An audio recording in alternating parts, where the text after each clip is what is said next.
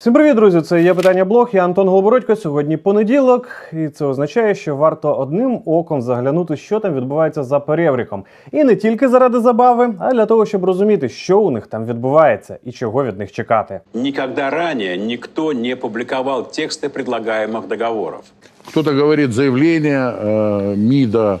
Мне больше нравится слово ультиматум. Знаете, на самом деле оно вернуло какую-то гордость, вернуло какой-то энтузиазм, вернуло какое-то чувство собственного достоинства.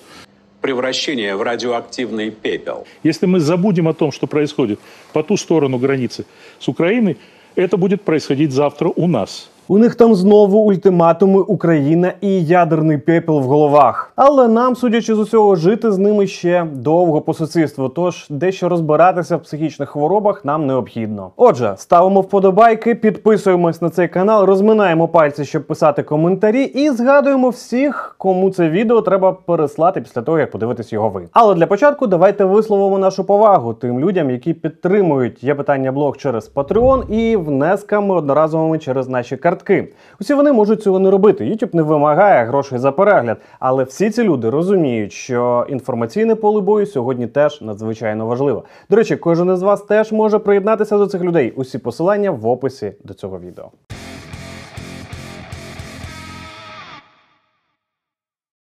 Отже, минулого тижня кремлівський режим викатав два проекти документів. Це нібито договори про взаємну безпеку між Росією і НАТО і Росією і США. Нібито мова йде про безпеку, але якщо послухати російських пропагандистів, наприклад, Кисельова, то так і не скажеш. О предотвращении ядерной войны. Поскольку мы уже у критической черты, если по-честному. Що означає це його на критичній межі? Може хтось погрожує Росії нападом, чи стягує війська до російських кордонів? Може хтось нарощує стратегічний потенціал? Ні. Ніхто, крім росіян, цього не робить. То що це за критична межа, до якої підійшла Росія? Що прям так хочеться розв'язати війну, що немає сили стримати себе? То тоді правильно, давайте висувати всьому світу ультиматуми, які очевидно ніхто не буде приймати. Західний світ, до речі, доволі стримано відреагував на ці ультиматуми, і Сполучені Штати і НАТО в цілому сказали щось таке. Ну ок, давайте ваші договори. Ми почитаємо, що ви там написали.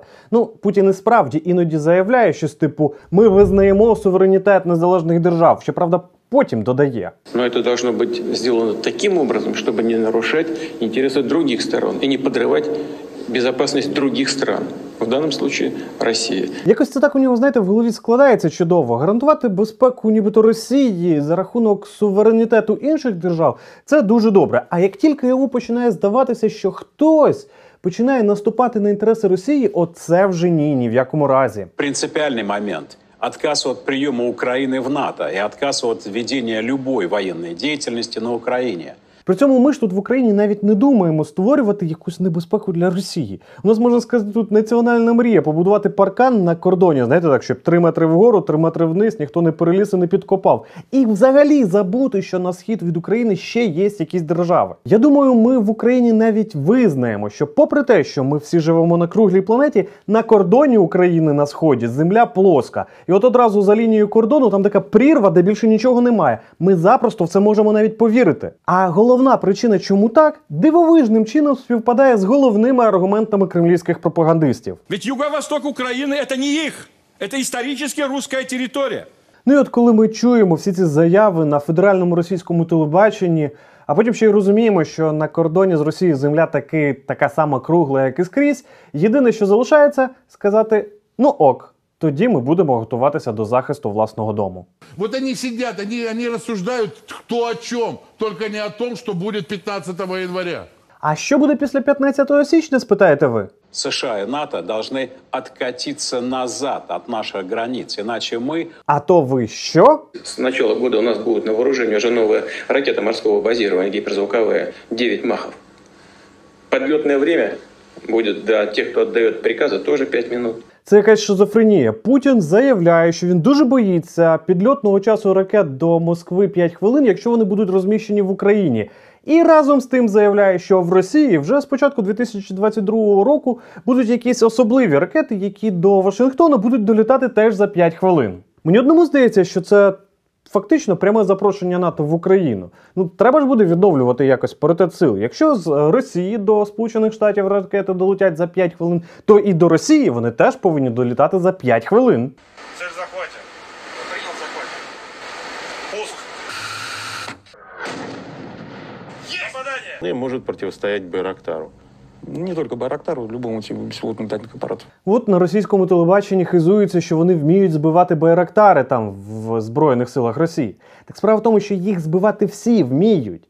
Питання лише в тому, що їх не всі можуть знайти і дістати. Ну але ж головна мета показати велич і могутність російських збройних сил. Мы уже с позиции силы просто обозначаем причинно-следственную связь. Будет так. А вы уж там в США, НАТО и ЕС оценивайте сами. Ну і знову ж таки, а звідки те 15 січня? Що має відбутися після нього? І звідки ця дата взагалі взялася? Я просто, может, я думаю, где-то упустил. Нет, 30 дней на ультиматум. Что после этого происходит? Скажите, пожалуйста. Что после этого должно произойти? Тобто кремлівські пропагандисти переконують, що Путін дав заходу 30 днів для того, аби розглянути оті його проекти договорів, тобто з середини грудня до середини січня. А що буде потім? Наше гиперзвуковое оружие гарантированно означает ответ, о котором Америке так неприятно слышать. Превращение в радиоактивный пепел. Я не знаю, що вони там вживають на тому Останкіна, чи де вони там сидять, але такого по тверезому навіть Стівен Кінг не напише. При цьому добиваються вони ну от в буквальному сенсі протилежного результату. Україна вже не вперше просить у американців системи про Патріот, і американці вже говорять про те, що цілком ймовірно в майбутньому їх таки Україна отримає. А країни ЄС, в тому числі Німеччина, яка завжди дуже стримано себе поводить у відносинах з Росією, доволі відверто говорить, що торгувати суверенітетом України вони не планують. І взагалі це не привід для балачок. А от про що варто говорити, так це про присутність російських військових на українському Донбасі. Минулого тижня, пам'ятаєте, ми з вами вже говорили про те, що Ростовський суд визнав, що росіяни постачають продукти харчування на Донбас для російських військових. Ми детально доволі про це поговорили. Ось за цим посиланням можете подивитись. Так от цього випадку не могли не помітити в Сполучених Штатах, і там, знаєте, як це коментують Стало ще раз очевидно те, що розуміли і так вже всі давно. А от в Росії все одно продовжують брехати і розповідати, чому в оцей випадок з ростовським судом він нічого не доводить. Показания свидетелей. Это слова свидетеля, а не правда. Это вот один дурачок, который вор и который своровал деньги. Это он сказал.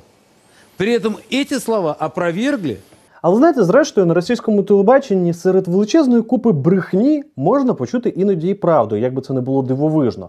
Ось чого насправді добиваються росіяни. Если бы Украина была федеративной, не было бы вопроса о членстве в НАТО, потому что Восток федеративный не дал бы возможности пойти в НАТО. Оце поворот, правда? А тепер давайте згадаємо, хто в Україні просуває федеральний статус для українського Донбасу. Так, все от ці люди. Їх насправді куди більше, але от ці найяскравіші персонажі. Что не бывает антирусского государства с государственным русским языком.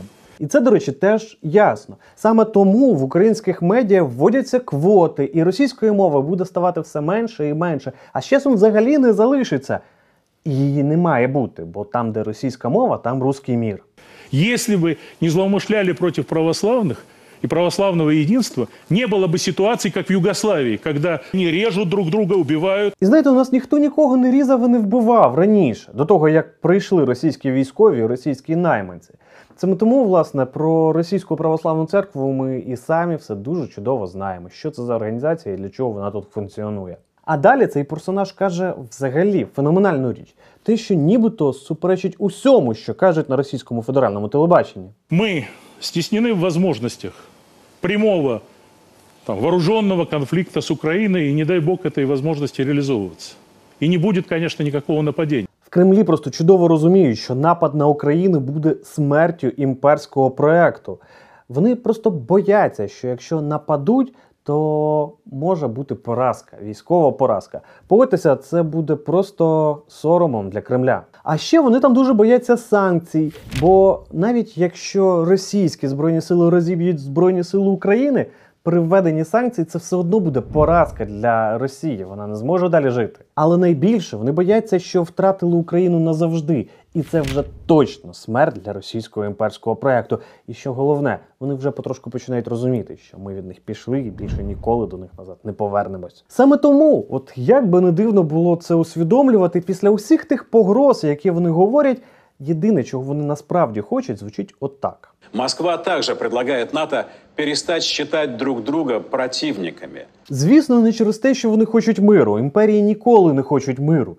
Їм дуже хочеться погрозами і шантажем добитися того, щоб Україну просто по-мирному віддали їм. Ну або якщо не прямо віддали, то просто відмовились допомагати. І тоді вони так от сподіваються, що протягом якогось там тривалого періоду вони зможуть розібратися з Україною, яка залишиться з ними наодинці. Насправді я далекий від думки, що у Кремля може щось вийти, і скоріш за все, всі фантазії Путіна зазнають краху. І знаєте, я знаю, що робити для того, аби так відбулося як можна швидше. Нам треба готуватися захищати свої землі з усіх сил, кожен сантиметр. Чим більшою буде ціна для Путіна, тим швидше ми зможемо завершити війну, тим швидше ми повернемо Донбас і Крим. Бо дипломатія вона сильна тільки тоді, коли підкріплена сильною армією. А що треба робити для того, аби так і було? Правильно, підтримувати наше військо і приєднуватись до територіальної оборони. Захист нашої незалежності і суверенітету це справа рук кожного громадянина України. З вами був є питання блог. Я Антон Голобородько. До скорої зустрічі. Па.